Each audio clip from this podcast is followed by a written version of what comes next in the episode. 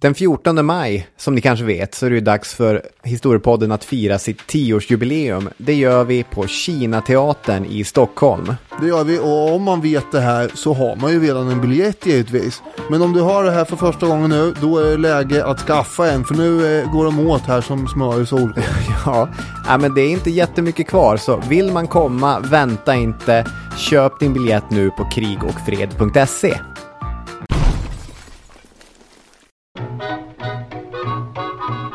Välkomna till Ur arkiven och nu, nu blir det mongoler. Men eh, det blir eh, också drottningar. Avsnitt 231 från 2018, mongoldrottningar. Ja, härligt! Ja, har du eh, några starka minnen från avsnittet? Det här är ju ett av avsnitten som är baserade på Jack Weatherfords många böcker om mongolriket. Han är ju ett stort fan. Och, Som du. Ja, men jag är ju ett stort fan. Sen är jag inte lika så här. Han tycker ju bara att mongolerna var toppen. Jag ser ju också att det fanns Ja, många problem i det mongolska samhällsskiktet. det säger du. Ja, Men, men det fanns ett annat problem behäftat med mongolerna. ja, det gjorde det. Men man räddes inte att eh, använda döttrarna för att konsolidera makt. Nej, och detta avhandlar vi i det här avsnittet. Mycket nöje. Om ni vill ha julklappstips till den historieintresserade vännen tycker jag att Helen Casters böcker borde ligga högt upp på listan. Hennes biografi över Jeanne d'Arc är vansinnigt läsvärd. Hennes bok om Elisabeth den förste har jag inte läst, men den är säkert toppen. Och hennes She-Wolves, The Women Who Ruled England Before Elizabeth, är en ovanligt skicklig beskrivning av det där svårgripbara som ibland brukar kallas den dolda kvinnomakten. I Casters fall handlar det om Tudor-familjens kvinnor och deras stora inflytande. Men det är ett inflytande som i källmaterialet ser ut som skuggor snarare än som en fysisk kropp. Det kan vara svårt att gripa. Caster beskriver det väldigt skickligt. Idag kommer vi inte dyka ner i den engelska historiens bortstädade kvinnor men vi kommer försöka göra något liknande med 1200-talets mongoliska rike. Vi kommer idag prata om Genghis Khans barn, steppens döttrar, mongolernas drottningar. I sin bok om olika generationer av just mongoliska drottningar skriver Jack Weatherford om urkällan till kunskap om det tidiga riket, mongolernas hemliga historia. Ett insiderperspektiv skrivet nära in på Genghis Khans död 1227. Den kopia vi har kvar idag är kinesisk och kommer från sent 1300-tal. I återgivningen av det tal som den store kanen höll 1206 efter att ha enat sitt rike och börjat dela ut titlar och ansvarsområden saknas stora delar. De är fysiskt bortrivna. Antingen har någon ovarsamt tagit hand om skriften eller så har den censurerats eftersom innehållet är för provocerande. För den meningen som finns kvar på den sönderrivna sidan lyder Låt oss belöna vår kvinnliga avkomma. Weatherford, som är, ska det sägas, ett fan av Genghis Khan och en ledande kraft inom den revisionistiska skola som idag lyfter fram mongolernas positiva inflytande på historien, ser det som att självklart har efterföljande generationer inte förstått sig på de mongoliska kvinnornas makt och av den anledningen censurerat den hemliga historien. Jag tar det inte som givet, men helt säkert är att när man börjar läsa källorna, de kinesiska, de persiska och allt annat, medveten om att Genghis gav sina döttrar makt och inflytande, då ser man dem överallt. De hette saker som Kujin, Alakai, Al-Altun, Tjetjejen, Tumelun och Tolai. Namn eller titlar, det är inte alltid helt klart det där, men vi har Gingis döttrar. Till dessa kommer fyra söner. Ögedai, Chagatai, Joshi och Tului. Nu beger vi oss till steppen. Goddamn Mongolians.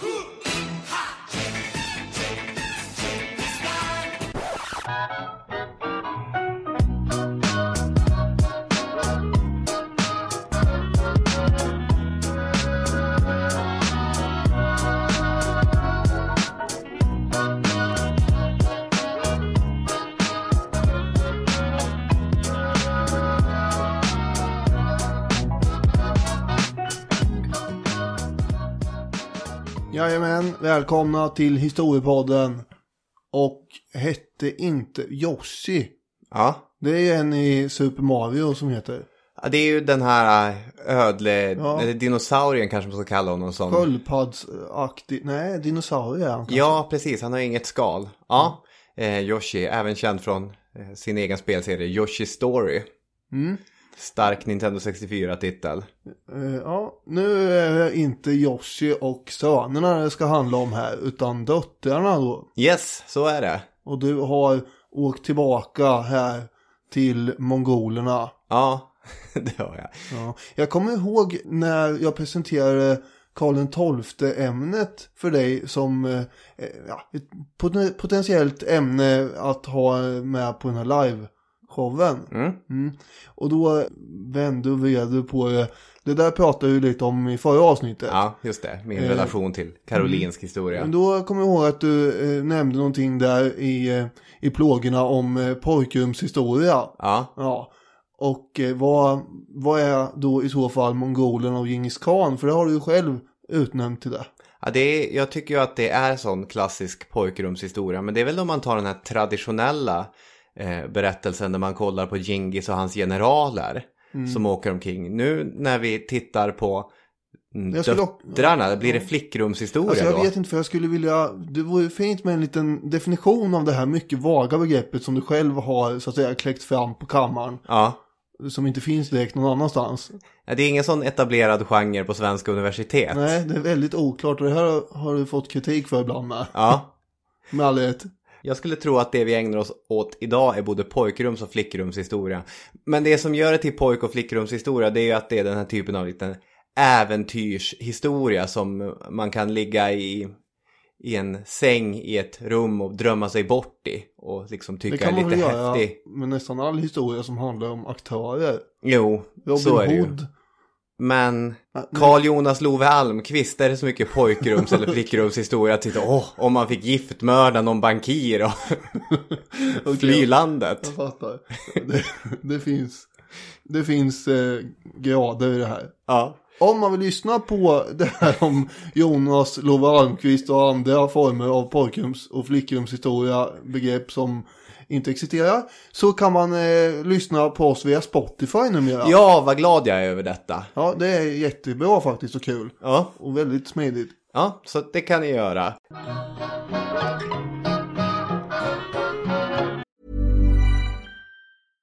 Want flexibility? Take yoga. Want flexibility with your health insurance? Check out United Healthcare Insurance Plans. Underwritten by Golden Rule Insurance Company, they offer flexible, budget friendly medical, dental, and vision coverage that may be right for you. More at uh1.com. Quality sleep is essential for boosting energy, recovery, and well being. So, take your sleep to the next level with Sleep Number. With a Sleep Number smart bed, you can individualize your comfort level and enjoy a better sleep night after night. JD Power ranks Sleep Number number one in customer satisfaction with mattresses purchased in store. And now the Queen Sleep Number C4 smart bed is only $1,599, a saving of $300, only for a limited time. For JD Power 2023 award information, visit jdpower.com/awards. Only at Sleep Number stores or sleepnumber.com. Historiepodden sponsras av Länsförsäkringar och det är vi glada för. Förutom alla de löften man har med sig själv och med andra människor så finns det ju löften som handlar mer om föremål. Det låter det låter konstigt det här känner jag. Mot föremål, hur menar du då? Rören där hemma, de som leder in och ut ur varmvattenberedaren, där uppfattar jag att de har avgett löftet vi håller tätt och leder vatten. Det, är, det är vår grej. Det, det är löfte vi ger till dig. Vår grej. Jo, så kanske man kan uttrycka det i och för sig. Sen är det väl knappast någon avsikt här egentligen vad som ligger bakom att de eventuellt slutar hålla tätt. Nej, och därigenom bryter sitt löfte. Exakt så, vi är överens. En vattenskada, det är ju ett jättebra exempel på ett brutet löfte. Ja, kanske det. Och i så fall, kom ihåg att Länsförsäkringar kan hjälpa dig med bra försäkringar och då spelar sådana löftesbrott som Robin pratar om här mindre roll ändå. Tack för det Länsförsäkringar! Historiepodden presenteras i samarbete med IKEA. Jag menar att allt i ett hem snurrar kring köket. Kring rågflingorna som puttrar i grötkastrullen. Den hackade löken och vitlöken som svettas i stekpannan och de poppande majskornen i mikrovågsugnen. Där ryms nästan allt i livet. Från slentriandagarna till det absolut extraordinära. Ja, så är det ju. Och just därför så underlättar ju ett välplanerat kök så mycket. Eh, och eh, på Ikea, där är man ju experter på smart förvaring. Det känner vi alla till.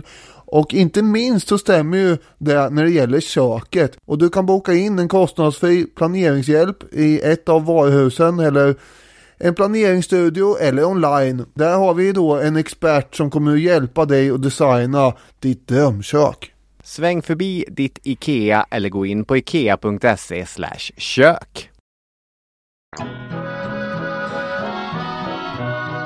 Okej, då ska vi ta oss tillbaka till eh, gammal klassisk historisk mark och mongolerna 11 och 1200-tal.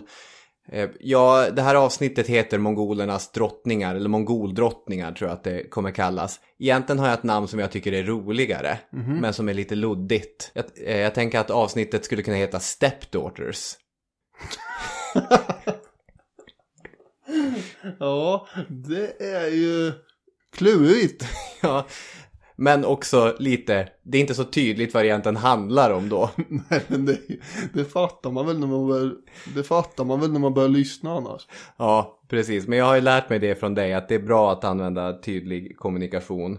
Eh, att när vi drog igång den här podden, mitt förslag på namn var att den skulle heta Dåtiden och ha sloganen för Sverige i dåtiden.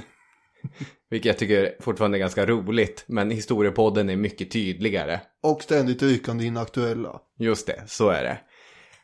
Vi gjorde två stycken avsnitt om Genghis khan i poddens Arla ungdom.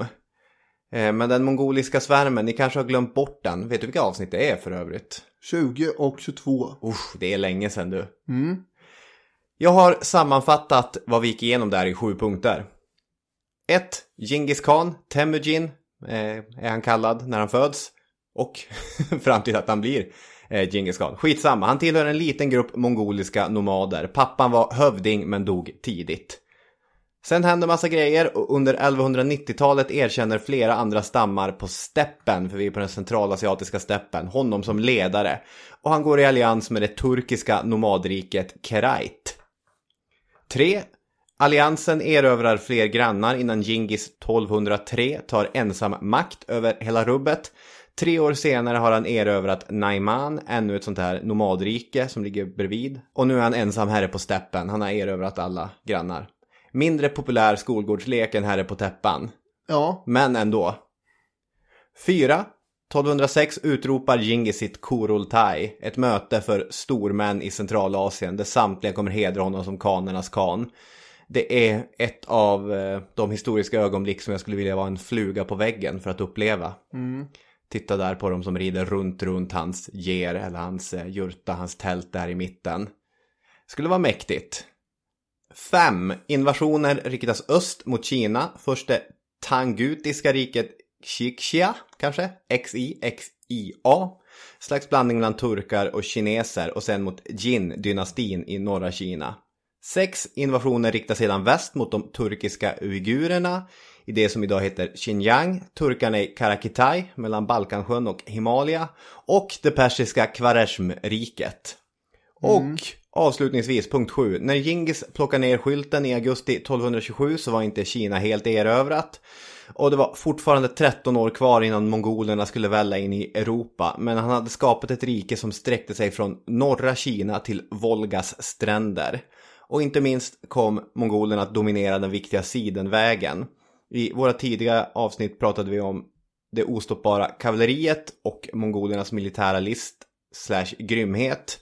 Nu ska vi istället prata mycket om så här administration och handel och hur området pacificeras kan man säga.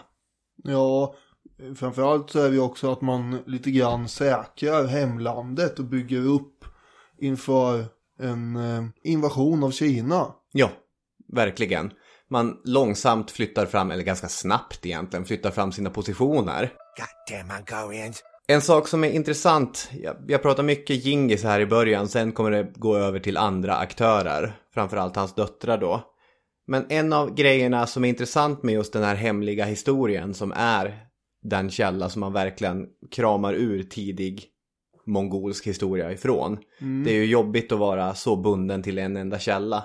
Men å andra sidan, det finns ju mycket annat från den här epoken där vi inte har speciellt många källor alls. Nej, men jag blir lite konfunderad eller så här när du säger att vi ska gå över till andra aktörer. Ja. Det står inte jättemycket, ärligt talat, om de här döttrarna eh, på så många ställen. Den här Jack Weatherford, han, han upptäckte ju att de stod i bisatser med här och där Ja. i den mongol, hemliga mongoliska historien. Men eh, sen har han ju då grävt vidare i brev och sådär. Ja, Men det är ändå mycket Gingis och hans liksom uppmaningar och order och sådär till dem och allt möjligt. jo så är det ju.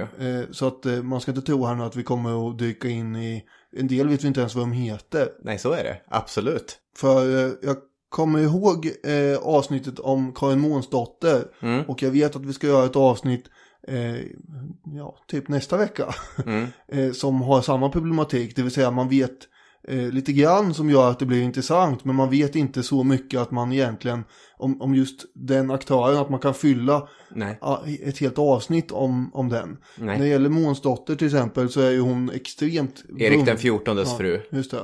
Hon är väldigt kopplad till honom och Mm. allting egentligen som man vet om henne ses ju genom ljuset från honom och hans eh, så att säga anhängare och, och så. Mm.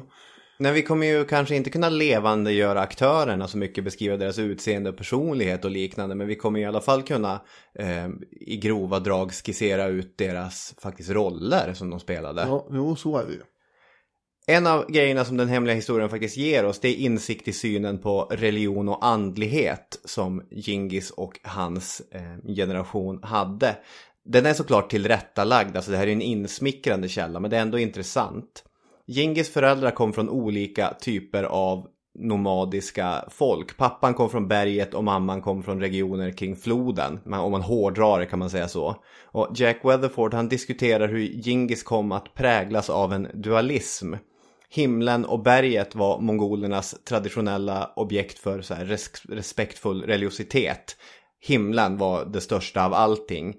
Det går att jämföra med, med Asterix och gallerna. Du vet, det enda man är rädd för. Man är inte rädd för romarna, men man är rädd för att himlen ska falla ner på dem. Ja, det är ju en högst obehaglig upplevelse kan man föreställa sig. Att himlen ska falla ner, ja herregud, verkligen. Ehm, Men för mongolerna så var himlen en, en manlig kraft på något sätt. Men till det så har vi Moder Jord som en typ av kvinnlig andlighet. Och i den hemliga historien berättar Gingis att ödet det kommer från den mäktiga himlen. Men det är genom Moder Jord som detta ska bäras. Himlen inspirerar, jorden sanktionerar. Så kan man liksom sammanfatta Gingis syn på det. Så han menar att både den manliga och den kvinnliga kraften finns och att de samspelar. Och detta spiller över i Gingis eget liv och hans syn på sin omgivning. Att väga det manliga mot det kvinnliga är både ett andligt kall men det kommer också bli ett politiskt verktyg för honom. Man kan här jämföra honom med Miljöpartiets syn på sina språkrör. Okej, det här var inte helt väntat. En manlig och en kvinnlig kraft som ska balansera och hjälpa varandra. Jaha, ja. Ofta har ju, det här skriver ju Maggie Strömberg i sin eh, väldigt underhållande och läsvärda bok om eh, Miljöpartiet Vi blev som de andra. Att ofta har ju det kvinnliga språkröret valts inte från vilken kvinna som har varit eh, bäst lämpad att leda partiet då, utan vilken kvinna eh, Som klarar av... som, som bäst kommer komplettera den mannen vi har här. Okej. I den hemliga historien, någonting som är intressant och det kommer vi märka gång efter annan, Gingis talar ju alltid i metaforer där. Mm. När, eh, när han vet att han, jag kommer dö och jag lämnar efter mig det stora riket så samlar han ju sina söner och sina barn och, och visar att om jag har en pil, den kan jag bryta på mitten. Det, Ja, men det här var ju väl... Gjorde han som sin mamma hade gjort ja, just då? det, det kanske var hans mamma som gjorde det för honom. Ja, ja, det här har jag inte kollat upp, jag tar det bara ur minne. ja, jag med. Ja, Mitt och- minne var bättre. I alla fall, det är en sån eh, liknelse att liksom en pil som bryts på mitten, den går av. Men en, en hel näve med pilar kan ingen bryta. Därför ska man hålla ihop. Och det finns samma typ av metaforik när Gingis pratar om balansen mellan de här två krafterna, det manliga och det kvinnliga. Nämligen att man och kvinna är som två axlar på den vagn som en oxe drar. vad händer om den ena axeln går sönder? Ja, då rasar ju alltihop. Ja, precis. Den, att den ena axeln då är hel, det hjälper inte. Vagnen går inte dra utan bägge axlarna. Den blir obrukbar. Och också med det här så vill han visa då att bägge axlarna eh, bär lika mycket vikt och är lika viktiga för funktionsdugligheten. Mannen var krigare, kvinnan skötte det civila. Man kan kalla Genghis khan för en särartsfeminist om man Ja. så vill. Eh, du, när du presenterade det här ämnet för mig för en vecka sedan så sa du ju det att Jack Weatherford, han, han säger det inte, men det är nästan så att han är på väg att säga att Djingis khan är en feminist. Ja, Och då, då vänder man, det är ju det är så främmande så det finns inte. ja, På sätt och vis. Men okej, eh, du har ju bollat upp lite grejer här nu som, det talar inte för det. nej, Men eh, någon form av, det var en annan eh, syn på saker och ting än eh, det var i Kina och i västvärlden. Och sen kom ju mongolerna anamma just eh, de andra mer civiliserade och urbana, kulturerna, ja, eh, deras syn. precis. Men han våldtog sig också igenom hela Asien så att det vore ju ganska fräckt att påstå att han var en Ja, form av särartsfeminist ens. så är det ju. Sen är ju Weatherford väldigt noga med att poängtera att de värsta sexuella övergreppen i mongolhärens framfart sker under Ögedei Khan. Ja, Alltså så. Gingis son. Ja, ja, eh, skitsamma. Det, det är faktiskt en problematik kring Weatherford. Han har ju också skrivit, den finns på svenska, Gingis Khan och modernitetens födelse. Och han är väldigt positivt inställd till Gingis Khan. Mm. Och han, lyfter, han har bra argument för det här. Men det är också farligt att tappa bort vad det är för typ av erövring som mongolerna gör. Mm. Jag, jag läste en artikel i eh, Forskning och framsteg heter den va? Ja. Och då hade de fått tag på Jack Weatherford eh, för en intervju via någon språkig lina. För han bor ju nämligen i Mongoliet numera till och med. Ja, just det. Mm. Ja, det säger ju också en del. Han är inte historiker i grund och botten heller. Nu ska vi inte gräva för mycket i det här. Jag tror han är etnolog eller liknande. Han har skrivit sin avhandling om eh, Amer- Amerikas ursprungsbefolkning. Ja, ja, skitsamma. Det som man faktiskt måste lyfta fram om Genghis är att han, han tror stenhårt på meritokrati. Alltså de personer som visar sig dugliga, de ska prisas. Och det finns en väldigt intressant passage ur den hemliga historien. Som, den är underbar genom sin detaljrikedom. Sen, den känns till rätta lagd, men vi struntar i det. Tänk dig följande. Vid ett tillfälle så är vi hemma eh, hos Gingis mamma, Huolun, i hennes eh, tält, hennes ger. Och där springer Gingis yngsta son Tului omkring. Tului. Han har nyligen lärt sig springa, så han är bara liksom, vad kan han vara, ett, två år gammal. I tältet finns också en ung kvinna, Altani. Hon kan vara ett barnbarn till Gingis. Eh, hon kan vara en adopterad flicka. Hon är i alla fall i unga tonåren. In kommer en man från en eh, tatarstam. En, en resande, en främling. Som Ja. öppnar tältfliken och ho ho, är det någon hemma? Hoelun eh, som eh, följer steppens regler. När det kommer en resenär in. Då ska man säga varsågod, sätt dig ner i den här eh, sidan av tältet som är till för gäster. Och så börjar hon värma upp lite buljong för den här främlingen. Men vad det här är, är en kidnappare. Det är en person som är där för att få hämnd. För Genghis har ju såklart gått väldigt våldsamt fram mot den här mannens eh, egen familj. Ja. Så han norpar yngsta sonen här och springer iväg med honom. Kniv i ena handen också. Det här är ju riktigt, riktigt, alltså vilken spännande scen. Ja. Ut ur tältet, in i natten. Holons vakter märker inte vad som händer för de är i närheten och har fullt upp med att slakta en oxe. Så istället så kommer det bli Altani som tar upp jakten på kidnapparen. Och hon hinner ikapp honom och sliter honom i hans långa flätor som han har. Det är nästan lite så här komisk scen Ja. hårt i flätorna. Så han tappar den kniv som han hade i ena handen. Och nu, eh, då hör vakterna att det är skrik och, och stoj. Och då kommer de, och med ett snabbt hugg så dödar de den här eh, kidnapparen. Vad som händer sen är att vi får, för att använda en Löfven-glosa, ett käbbel. För nu blir det ett käbbel, vem är egentligen hjälten här? Ja. Är det de två vakterna som menar att vilken tur att vi var här? Annars hade ju Just det. Men de satt Ungen tydligen dött. och sov när det väl hände. Ja, de slaktade ju en oxe för fulla Ja, muggar. gjorde. Eh, Altani lyfter ju fram att utan mig så hade ju ungen, vi hade aldrig fått se honom igen. Så det kommer vandra hela vägen till Genghis khan och han får bestämma vem det egentligen är som är hjälten. Och enligt den hemliga historien så befordrar han bägge vakterna för sitt goda arbete. Men Altani håller han som en hjälte, en batar. Eh, någon person som visar sin sanna kaliber när faran är som störst. Och han lyfter fram henne i hela riket som här har vi en tvättäkta hjälte. Och det är en liten tonårstjej. Ja. Ändå, liksom, hedra dem som hedras ska. Där har vi lite Djingis khan. Sa du nu innan här att den här eh, anekdoten inte bär historisk kraft? Det kan ju jag såklart inte bevisa huruvida den gör eller inte gör. Ehm, jag tycker att det Konstig mening för övrigt. Bär historisk. Vad jag menar är, har det hänt. ja, Oavsett om det har hänt eller inte har hänt, det faktum att det lyfts fram i den hemliga historien visar ju att man i alla fall vill ge sken av Ja. att så var fallet. så är det.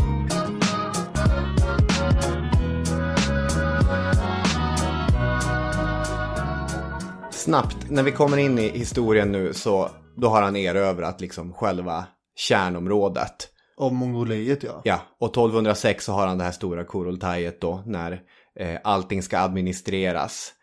Det här var inte historiens första Kurultaj men det var unikt på det sättet att man hade aldrig haft ett Kurultaj på den ja, söder om, om de här bergen. Därför att tidigare eh, stora, mäktiga eh, härskare, de hade ju varit mycket närmre Sidenvägen. Alltså längre västerut, närmre handelsvägar där, där hunner och tatarer sedan urminnes tider hade härjat och hållit på. Temujin är en uppstickare här. Men det han har att göra nu 1206 det är att ordna administreringen av hans numera ganska stora stepprike. Ganska, det är en stor armé med ett litet rike Ja, som dessutom är mobilt. Just De det. flesta kungarikena är ju stationära. inte det här. Nej. De flyttar runt Precis. överallt. Så det han kommer göra för första gången i stor utsträckning är att använda sig av ett bra knep när han delar ut regentansvar eh, över sina olika folk till sina olika fruar. Nu ser han, vad har jag för kvinnor att använda för att stadga upp mitt inflytande här? Han var ju gift med ett antal olika kvinnor, inte så många som han hade kunnat vara gift med, men ett, ett gäng var det. Eh, Borte, det är ju Det är hon som räknas. det är hon som räknas, det är favoriten, huvudfrun. Alla de här som är gift med Genghis, de får titeln Katun, eller Katun, vilket är en väldigt hedersfylld titel, det finns fortfarande i, i Mongoliet. Hon får en stor del av eh, kärnområdet, Kulan Katun, fjärde frun och näst efter Borte favoriten. Hon får Genghis hemmatrakter och så fortsätter att alla olika fruar får de här olika trakterna. Vad de Till- får egentligen är ju en stor yta stepp här antar jag. Ja, det får de. Men det är från deras tält som det ska administreras egentligen. Att de ska rida runt och vara egentligen det administrativa centrat för den här stora steppen. Och de människor som är kopplade till den. Det är inte så att de har något landsarkiv med en massa dokument som man måste hålla reda på här. Nej, det är inte så stark skrivspråkskultur det här Så heller. att det här, det låter som att oj vad kämpigt det Mycket var. papper att hålla koll på. Det den här administrationen handlar ju inte om det riktigt. Nej. Nej, det är sant. Eh, Och det är inget stort palats heller. Men det är ett fint tält. Ja, Och det ska man inte underskatta. Det han gör också 1206 är att han, är att han arrangerar ett antal äktenskap mellan sina barn och de familjer eller klaner eh, som kommer utgöra knytnävslaget eh, österut vad det lider. För hans närmsta allierade vill han ju bli ett och samma blod med, helt enkelt. Så äldsta dottern Kojin hon gifter in sin allierad stam, femte dottern Tumelun gifts bort till Genghis mammas familj och så fortsätter det. Och de här arrangerande äktenskapen de garanterar deras roller som, som matriarker eller vad man ska använda för ord i olika mäktiga stammar. Men de kommer blekna i jämförelse med några av de andra döttrarnas öden. De som faktiskt får lämna steppen. för att hålla ihop de här klanernas lojalitet som man nu har eh, enat. Mm. Så behöver han ju leverera. Mm. Och vad är det han ska leverera då? Ja, till exempel prylar. Lyxvaror som de här mongolerna inte kan komma över själva. Eh, Gengis behöver helt enkelt placera mongolerna på världshandelsmarknaden och börsnotera sig. Just det. Kan man säga, på si- sidenvägen eller ska något. bli ett företag. Ja, nej men nu, nej ja. Han behöver in på marknaden i alla fall. Ja, den här drycken, vad var det? Blandat eh, stomjölk och blod. Mm. Det var inte så många som ville köpa den. Nej, och det fanns många grejer som inte mongolerna ville köpa heller. Eh, De var ju inte ett dugg intresserade av eh, en del saker som var väldigt, eh, så att säga, poppis och brukligt att använda i städer Ja. söderut. Ätpinnar, vad ska Nej. vi med det till? Vi har ju fingrar. Så är det. Porslin, hur ska det hålla ihop under skumpiga ryttarfärder egentligen? Det behöver vi inte. August den starka av Sachsen-Polen vrider sig i sin grav.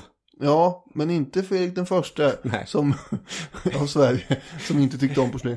Eh, enligt Peter Englund. Eh, kryddor och sötsaker. Vad, vad tycker du om det då? Det, nej, det kommer ju förstöra den här eh, naturliga köttsmaken som vi gillar här i, i mongoler. Just det, så är det. Böcker?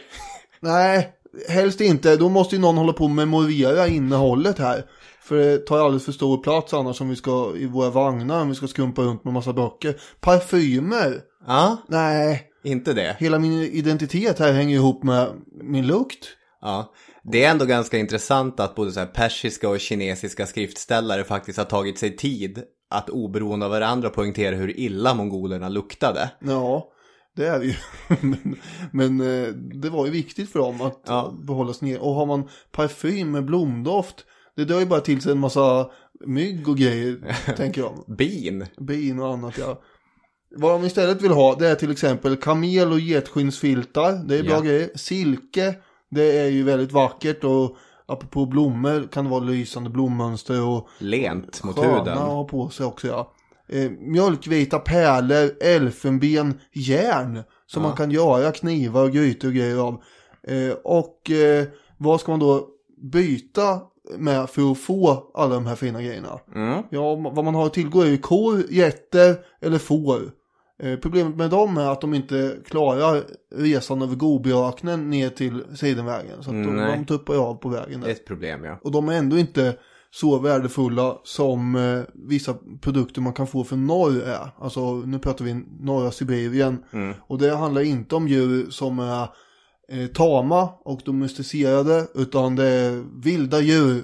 Produkter från vilda djur och de behöver inte leva, det är inte så noga. Ren. Ja, alltså inte levande ren, det är skitsamma. Renhorn kanske däremot. Ja, jag tänker ren päls, ett fint renskinn. Ja, eller såbel, Åh, vad fint. vilket är någon liten råtta av något slag. Ja, som man gjorde de här, kungarna hade ju alltid sobel i sina mantlar. Mm. Och det kan man få tag på där uppe i skogarna. Ja, Vargskinn, björnklor och, och sånt där. Mm. Eh, apotekare söderut, nu pratar vi om eh, Kina med omnejd. Mm. Eh, de eh, vill ju gärna ha delar från olika vilda djur Mm. sina eh, mediciner som ingredienser alltså. just det. Svansar och tänder och tungor och testiklar och allt möjligt. Sådana här produkter får man ju tag på som sagt norr om steppen i Ja. skogarna. Och då kommer vi in på det här skogsfolket Mm. som eh, egentligen heter Oj Jin Irged. Ja, Vilket är helt ointressant för att det orkar man inte säga och det gjorde inte mongolerna heller utan det blev förkortat Ojrat. just det. Och eh, de lever ju där uppe i, i skogarna, på skogen och av de här vilda djuren. Mm. Och deras ledare har insett att det, den nya Big Dog som du brukar säga, Yes. det är Djingis khan där. Han är rätt häst att spela på. Så eh, den här ledaren, han eh, gör ett närmande till Djingis och vi är runt 1205-1206 kan jag tänka mig. Mm. Han eh, går ju med på det här då, Djingis, för han vill ju förstås åt de här handelsvarorna. Mm. Och så eh, lanserar han då ett äktenskapsarrangemang för Oj. att eh, knyta ihop det här. Två stycken faktiskt till och med. Men framförallt är ju hans dotter då, eh, som du försökte uttala namnet på i början där, Tjejejen. Tjejejen, ja. Där Ja. har vi väl ett bra förslag. Eh, hon ska giftas bort med hövdingens son. Mm. Och när han ändå var på sånt här giftas humör, det är kul att gå på bröllop, så passar han på att även gifta bort sin sondotter med en annan av hövdingens söner. Mm. Men det, Inges tanke är alltså inte bara att ge bort Tjejejen som en slags present till en ny allierad. Nej. Nej, nej. Tanken är att hon ska ta över hela alliansen här. Mm. Och sen instruerar han ju då sin dotter som han sände upp i de här mörka skogstrakterna och, och säger en massa saker. Till exempel, eftersom du är dotter till din kungliga fader sänds du för att styra folket av Oirat-stammen. Ja. Glöm inte att gå upp tidigt och gå och lägga dig sent. Tycker jag är ett konstigt tips. Ja, eh, vadå ja? Det låter ju lite som något som PG Gyllenhammar skulle kunna säga också i och för sig. Jo, i och för sig. Det, det, Jobba! Svenska folk tar semester året runt. Men vad, vad gör de här ute och bara går? Det är inte klokt. Vad in i helvete? Ja, men landet ska ju arbeta, tycker du inte? så är det ju. Djingis Khans döttrar ska jobba, tycker du inte det? Jo, det tycker jag, det är klart. Men eh, det känns som att man blir väldigt trött om man följer det rådet hela tiden. Ja. Bygg ditt eget tält, man var ingen främling för dina svärföräldrar. Var ärlig. Mm. Hennes man nämns inte särskilt mycket däremot. Eh, och han kommer ju inte vara kvar här ändå. Nej, Alltså hövdingens son. Utan eh, han kommer ju få hänga med Gingis och kriga så länge den nu var här. det där är ju ett återkommande mönster. Döttrarna, de fick titeln Beki, prins eller prinsessa väl närmst ordet vi kan använda för att översätta det med. Men de män som gifte sig med, med Djingis Khans döttrar, ofta själva regenter eller hövdingar i diverse riken, de fick inte bli varken Beki eller Khan, utan de blev Guregen, svärson helt Ja. enkelt. Plus att de var tvungna att lämna sitt område. Ja, precis. Det här kommer vi ju återkomma till flera gånger här. Ja, verkligen. Det är, det är ett mönster han följer. Till detta, om de skulle skiljas av någon anledning så fick man inte behålla titeln. Utan du var Gurigen så länge du, du var liksom bunden till eh, kvinnan. Man kan lägga till att Djingis Khans egna svärdöttrar, de kallade han gärna Beki eller ibland till och med Katun, Katun, eh, någon sorts drottningar eller vad man ska kalla dem. Så de som knyts till liksom, den Djingis mongolska sida får ju finare titlar helt Ja. enkelt. Jo visst. Eh, Tjetjejen här, hon blir ju Oirats nya härskare. Mm. Och är inte det här lite av en statskupp? jo, det är det. Ja, det är klart vi ska ha ett bröllop här. Och eh, din eh, son här, han hänger med mig och sen bestämmer hon där borta. Härligt, bra. Och nu kan jag ta hand om de här eh, handelsrutterna som ni sitter på här uppe med så jag kan handla lite söderut. Han eh, suger ut alla fördelar som finns eh, i den här delen. Ja, Sen är ju inte Oirat stammens område direkt elitserien att sitta och bossa över visserligen. Det är Nej. ju kallt och jävligt uppe vid, det är ju nästan vid Arktis där. så är Men det. ändå. 1207 så skickade han väl den ena sonen Yoshi med, med en armé som drog en liksom, räder upp och bara tittade att allt såg ut att fungera som det ska också. Ja. Och det gör ju inte mindre att det ser ut som en statskupp.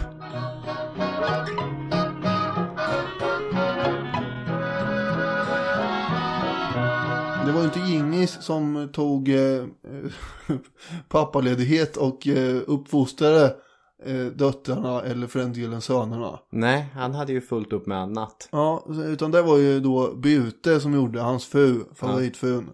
Eh, Åtminstone sina döttrar. Mm. Och sen då när Gingis lyckas på jobbet så att säga och makten utvidgas hela tiden. Så får man ju råd egentligen med tjänarinnor och tjänare som kan ta hand om de här barnen och uppfostra dem. Men det vägrar ju Bute att gå med på. Det är hon som ska eh, styra det här och uppfostra dem. Och hennes pappa ska ju ha sagt att eh, den stam som hon kom ifrån, styrkan i den berodde inte på deras söner, utan istället på klokheten hos deras döttrar. Och att de blev drottningar som sen skulle då förhandla och skydda den här eh, stammen och folket menar Butes pappa på. Mm. Och hon överför då den här kan man säga inställningen och attityden till sina döttrar. Och eh, lär dem lojalitet mot hemlandet och, och förbereder dem egentligen för att ni kommer att hamna i en situation där ni förmodligen kanske en vacker dag kommer att härska. Mm. Och då kommer vi till eh, en ceremoni eller vad man ska säga. Mm. Eh, som eh, på sätt och vis är lite hjärtslitande. För det är ju då när de här döttrarna ska sändas iväg åt olika håll eh, för att bossa över ett folk de inte vet vad det är för några. Mm. Eh, Och lämna då mamma Bute. Det här gäller inte bara Bute utan det gäller alla mongoliska mödrar som liksom tar avsked av eh, sina barn då. Mm. Och den sker ju helt utan gråt och tandagnisslan. Eh, för det är, ligger inte för en mongolisk mor att- gråta. Åtminstone inte så att eh, dottern eller sonen ser det. Nej. Utan tårar, förstår du, det är en vätska i den kvinnliga kroppen som inte ska synas. Nej. Eh, och den är väl mest skamfylld då misstänker jag. Mm. Blodet har ju nämligen gett liv i livmodern. Så det är ju en bra grej. Ja, Mjölken har ju fått barnet att överleva efter födseln. också en bra grej. Också rätt bra. Och saliven används ju då för att fukta eh, den mat som man sen ska stoppa i, i truten på ungen när den blir lite äldre då. Just det, mycket så här torkat kött och grejer som man kanske kör runt i munnen några varv först. Just det. Eh, Sen har vi urinet Mm. som går att använda tydligen för att sterilisera sår och sådär. Mm. Så man får- Testa inte det här hemma. Nej, det är inget tips men eh, det kan ju ligga något i det. ja, istället för- absolut. Eh, Så istället för tårar så är avskedet präglat av dun, dun, dun, dun, mjölk. Mm. Ja, det är lite otippat kanske. Först ska ju dottern visa ena kinden och sen andra. Och mamman går fram och sniffar på först den ena kinden och sen den andra för att komma ihåg hennes lukt då inför nästa gång de ses. Mm. Nu fungerar ju visserligen ögon så att man också ser vem det är man pratar med kan man tänka. Mm. Men här var då en form av rit att man skulle lukta för lukten var ju väldigt viktig för, Identiteten. ja, för mongolerna generellt. Och ibland så sniffar mamman bara på ena kinden eh, och så sa hon att nej men jag, jag tar och sniffar den andra kinden nästa gång vi ses. Mm. Ungefär som att eh, vi kommer att ses igen, vilket inte alls var säkert att de Nej. skulle göra. Eh, och sen har vi då eh, den här mjölken. För Bute till exempel då när hon tar avsked av sina döttrar. Hon, hon eh, går och hämtar en hink getmjölk. Ja. Och sen stänks det här runt omkring i luften med en slags slev. Mm. Och eh, mjölken symboliserar då den vita vägen för, för barnet. Och en väg av vita stenar den reflekterar ju månljuset. Så att man även kan resa på nätterna. Mhm. Och då går det ju fortare. Eh, och nattliga resor underlättar också för djuren. Så att de inte behöver dricka så mycket. De behöver mindre vatten och eh, dottern kommer fram fortare dit hon ska. Men sen ligger det också farliga frestelser förstås i nattens mörker. Och det ska också det här eh, som hon stänker då ceremoniellt vara en påminnelse om att Var försiktig där ja, ute. just det, du ska komma ihåg dina plikter, uppföra dig anständigt och sådär. Ja. Och sen då när dottern är ur synhåll, ja då, då är det tillåtet att kasta sig ner mot marken och gråta eh, mot jorden. För Moder Jord, hon förstår en moders så att säga känslor och döljer hennes tårar. Där ser vi den här liksom kvinnliga andligheten kopplad Mm. i jorden också. Och så här förmodar jag att det såg ut varje gång som eh, hon tog avsked av en dotter som skulle iväg. Och det hände ju rätt ofta.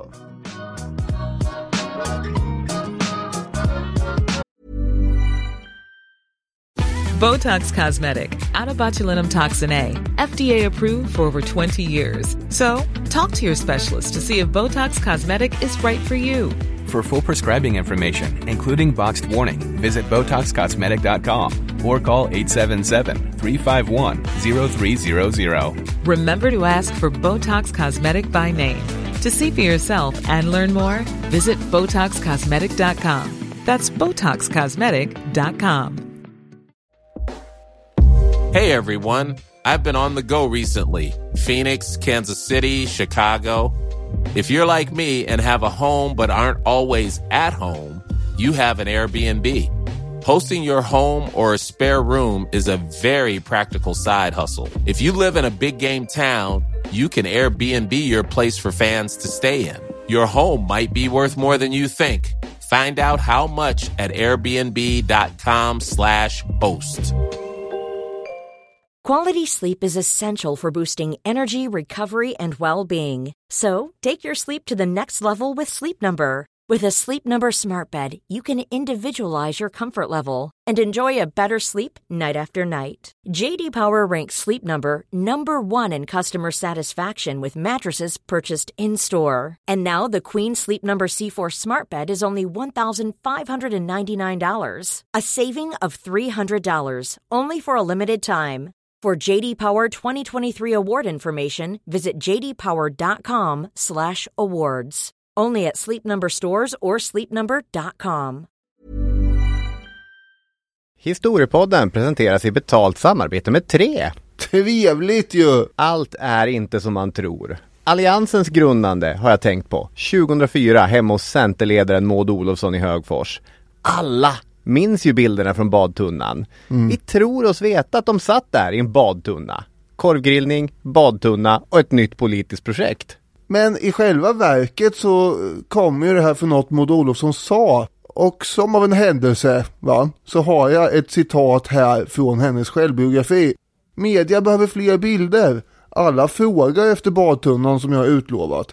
Tyvärr går inte det. De andra partiledarna är rädda för fotografierna. Det är inte alltid som man tror, med andra ord. Och en annan sak som ligger i den riktningen är att tre nu täcker 99,3% av Sveriges befolkning med sitt nät och sin täckning. Det avser rösttäckning baserat på folkbokföringsadress. Ja, och läs mer på 3.se. Och tack igen till 3 som sponsrar oss och kom ihåg, allt är inte som du tror.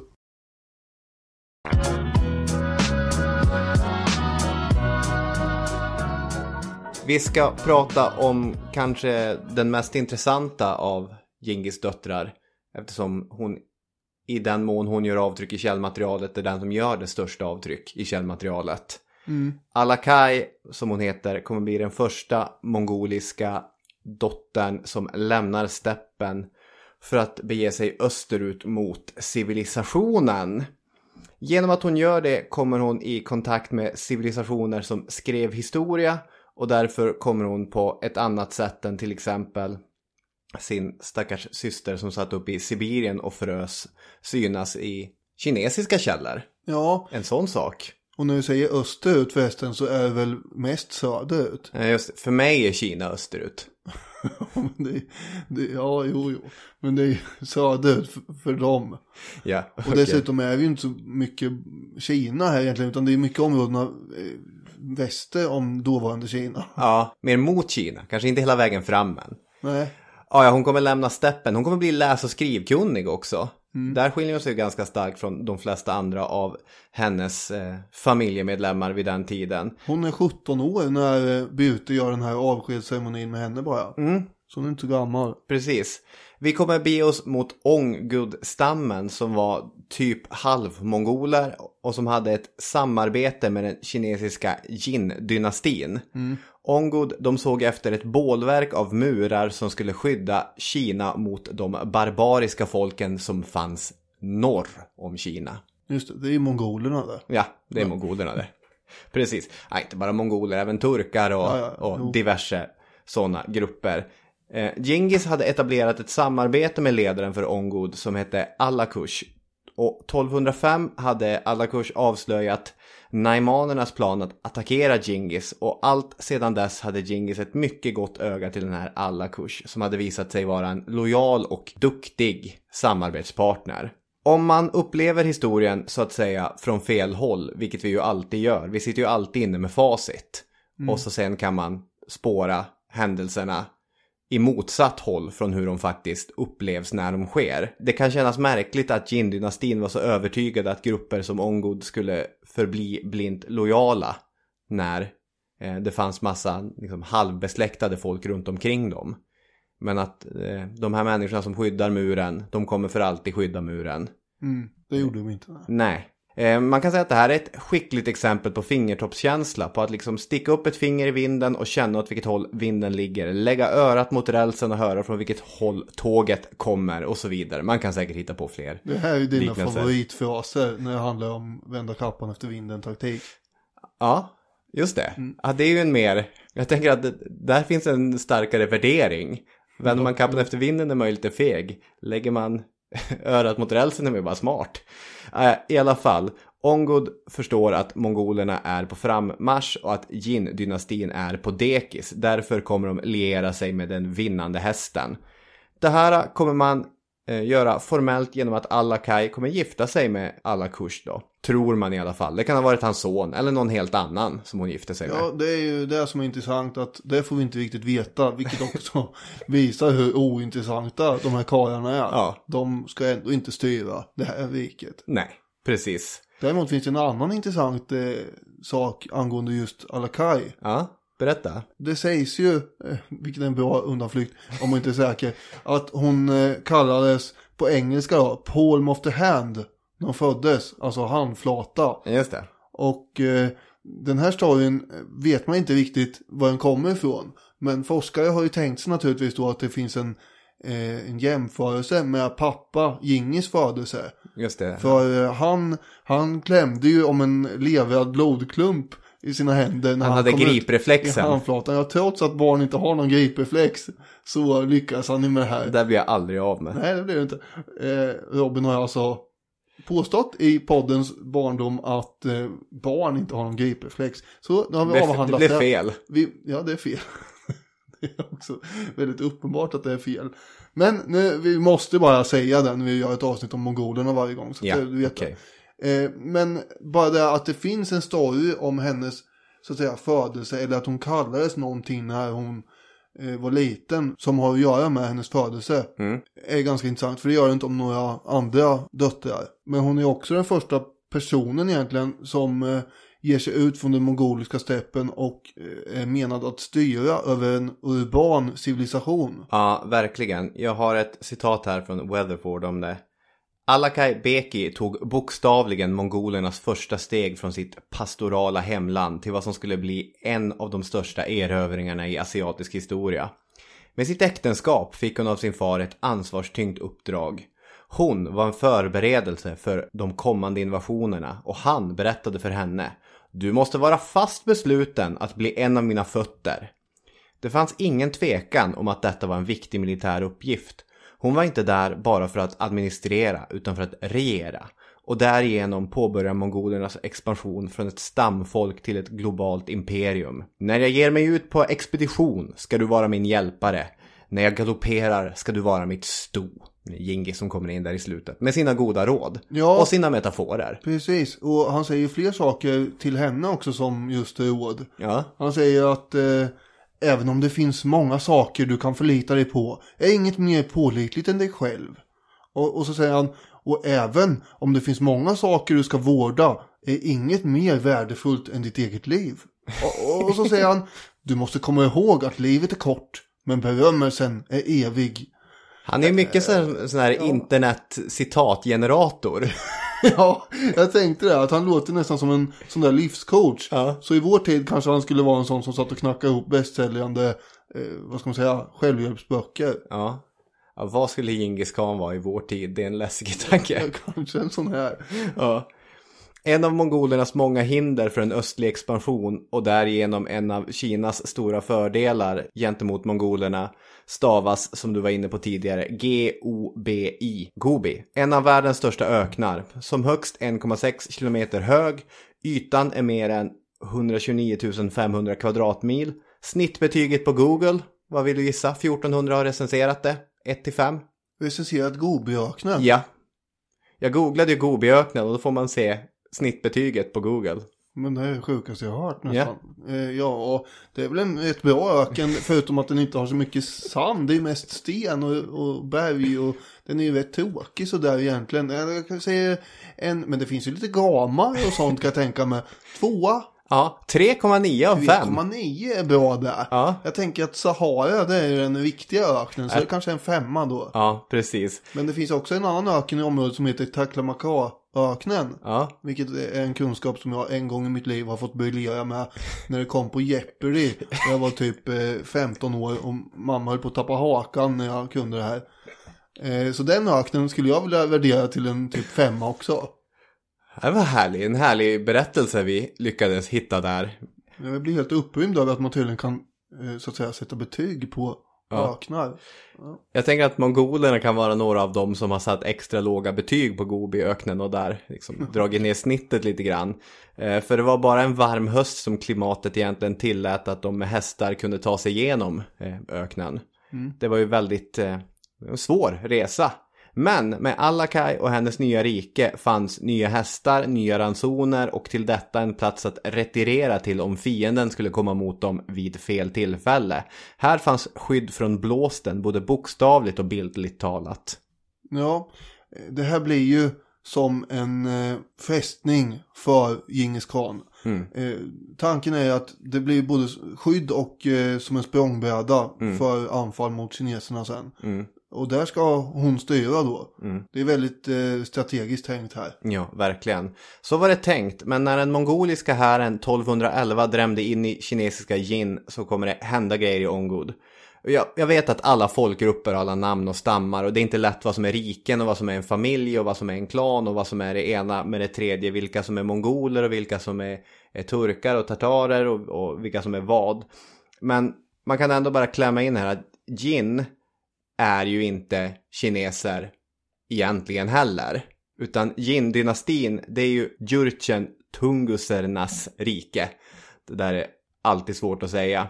Och egentligen är de en sinisierad, alltså en, en kineserad, om man ska använda ett, ett ord som inte finns, grupp som ursprungligen har mer gemensamt med mongolerna än med kineserna.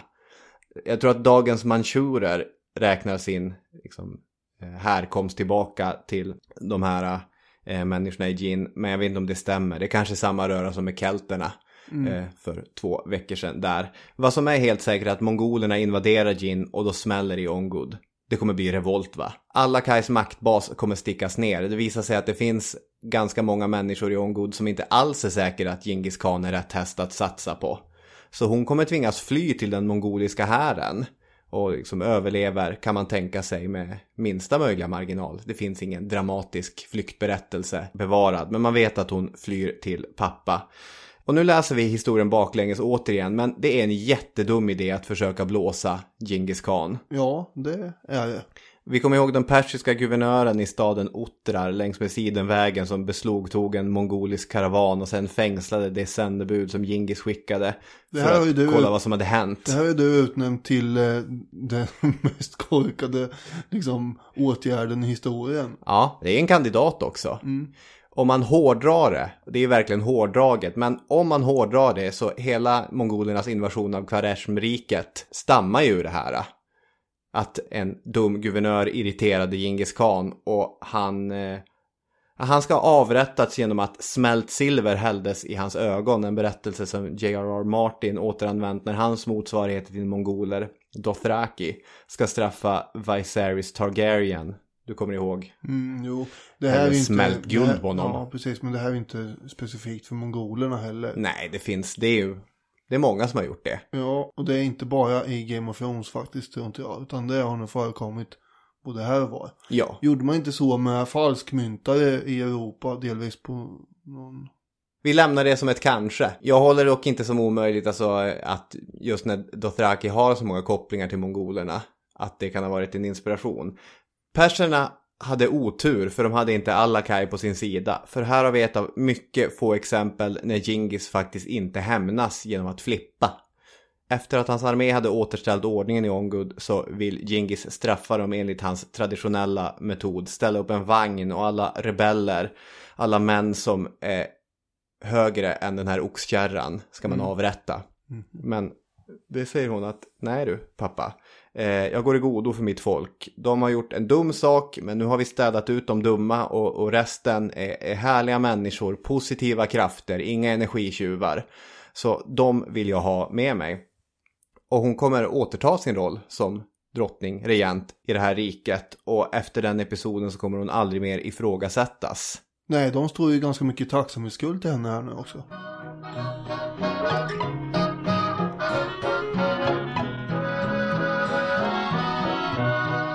Gingis och mongolerna var ju, jag säger relativt eh, religiöst toleranta.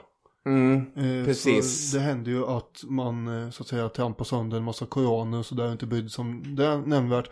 Men man hade ju ändå en eh, toleransnivå för andra trosformer och religioner. Man trodde mycket så att olika religioner passade på olika ställen. Att deras andar hörde ju hemma i bergen och i floderna i, i deras kärnland. Varför skulle inte andra gudar kunna passa på andra ställen? Nej, precis. Och det här lockar ju till sig särskilt folkslag som känner sig just underkuvade och förföljda av en härskare som har en annan religion.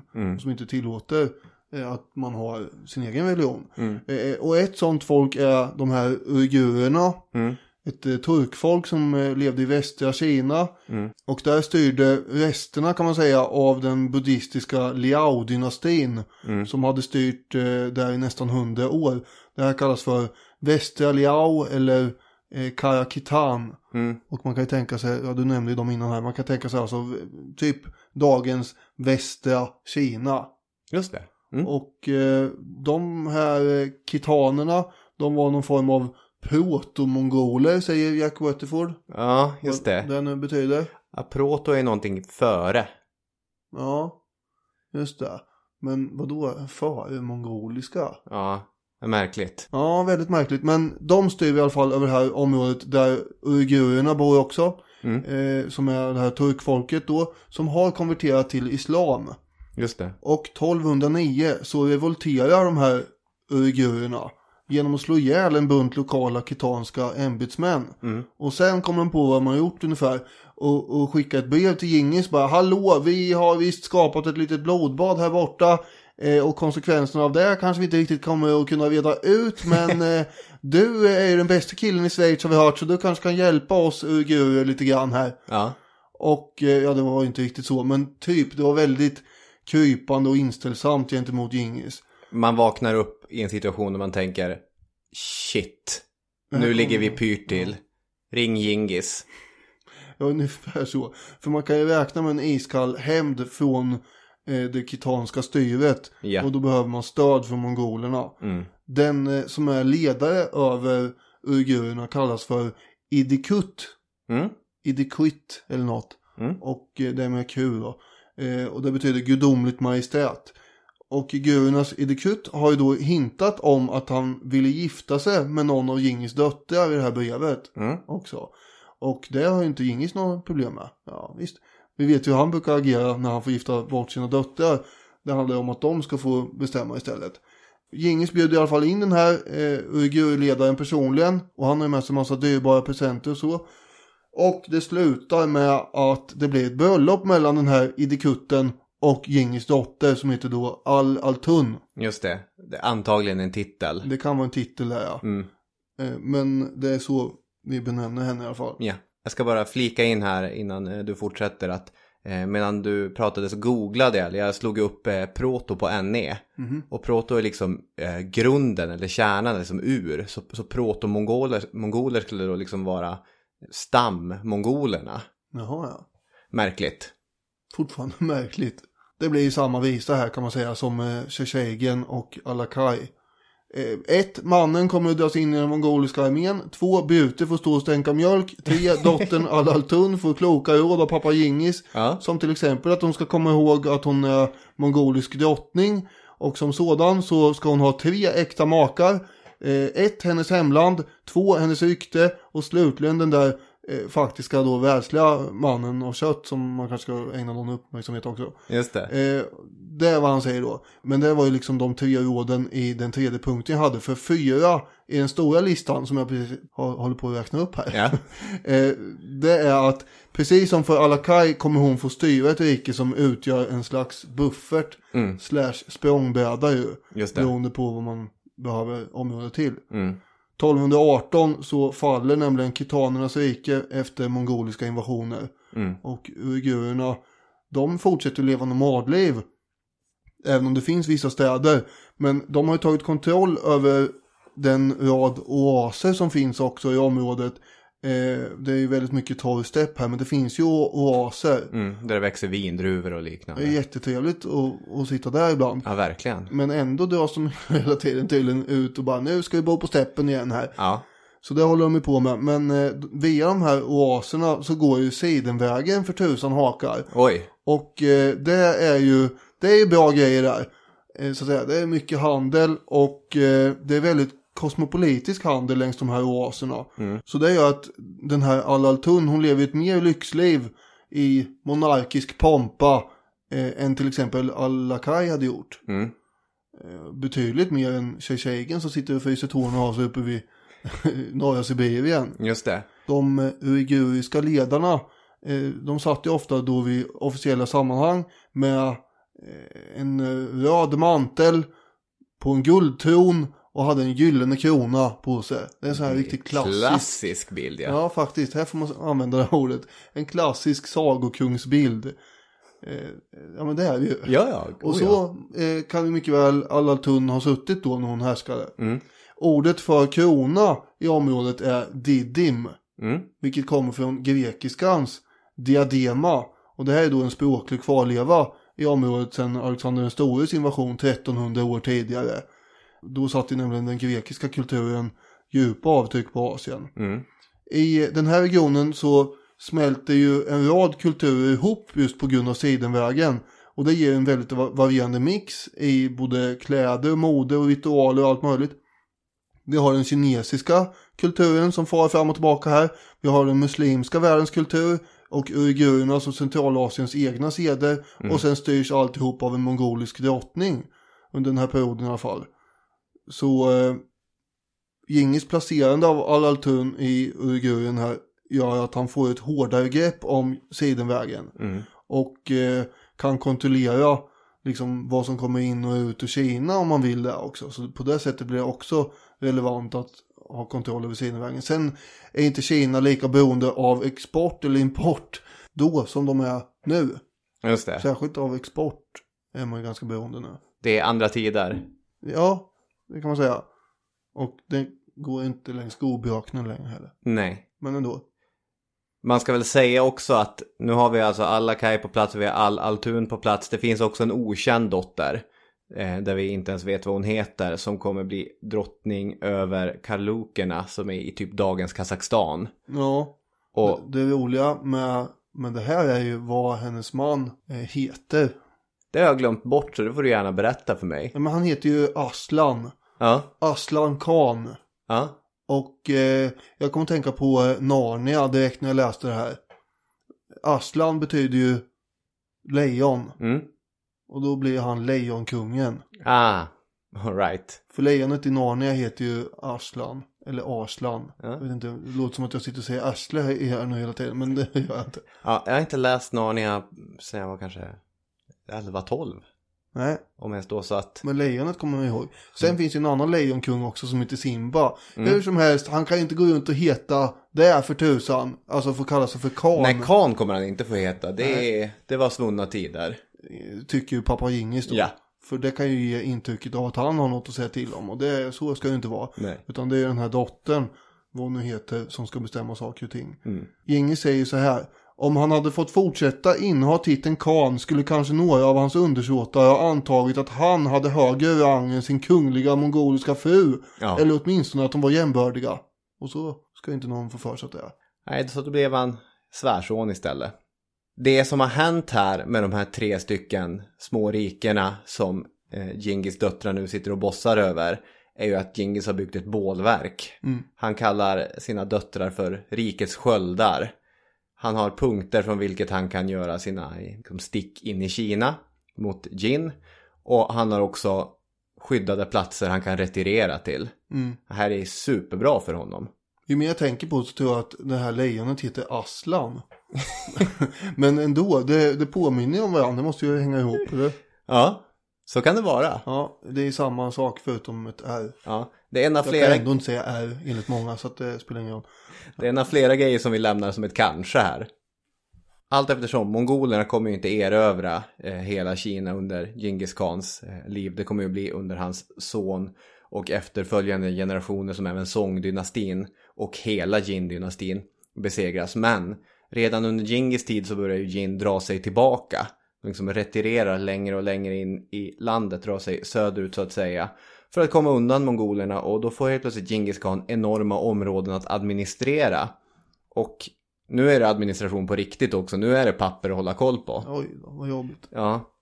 Och alltid pigg på att delegera blir just alla Kai som kommer få, i alla fall enligt Jack Weatherford, ansvar över regionen söder om Gobiöknen. Alltså miljontals människor över en enorm yta. Hon var ju en riktig maktspelare i den mongoliska modellen. Om man ska börja tänka på att eh, knyta ihop säcken då.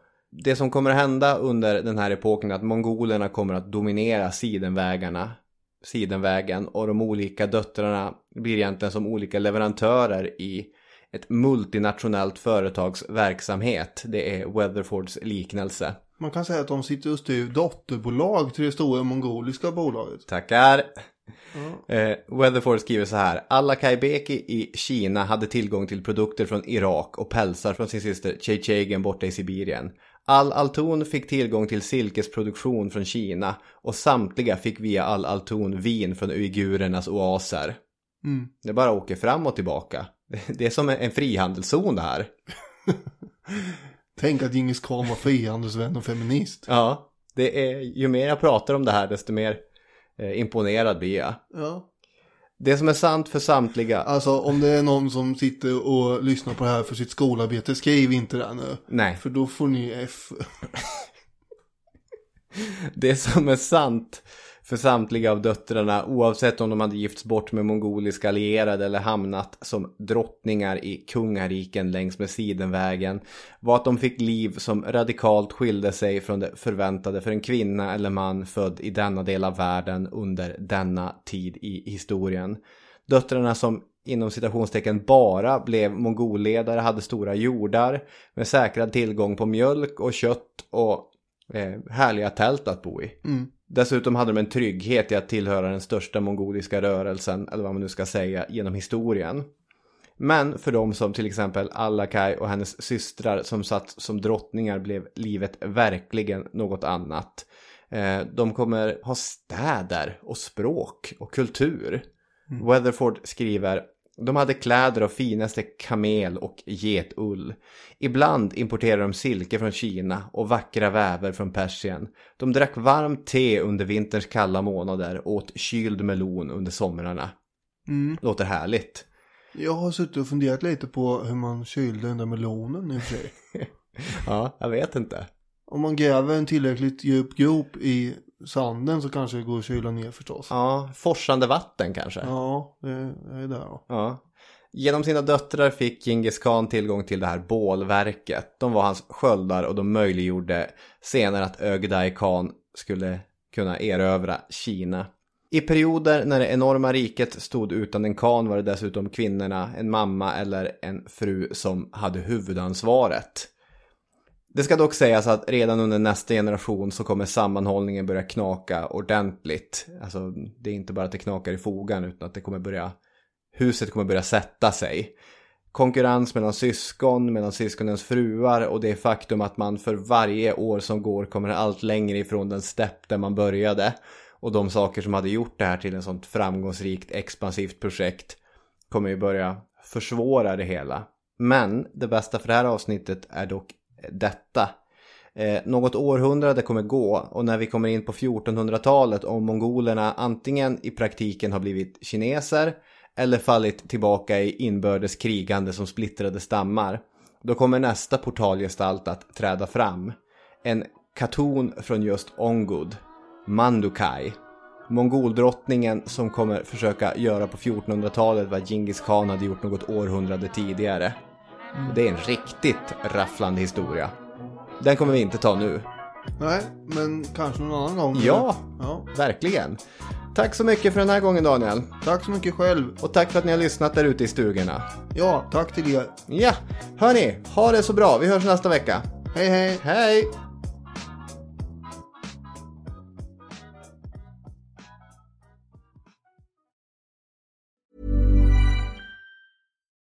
Botox Cosmetic, out of botulinum toxin A, FDA approved for over 20 years. So, talk to your specialist to see if Botox Cosmetic is right for you. For full prescribing information, including boxed warning, visit BotoxCosmetic.com or call 877-351-0300. Remember to ask for Botox Cosmetic by name. To see for yourself and learn more, visit BotoxCosmetic.com. That's BotoxCosmetic.com.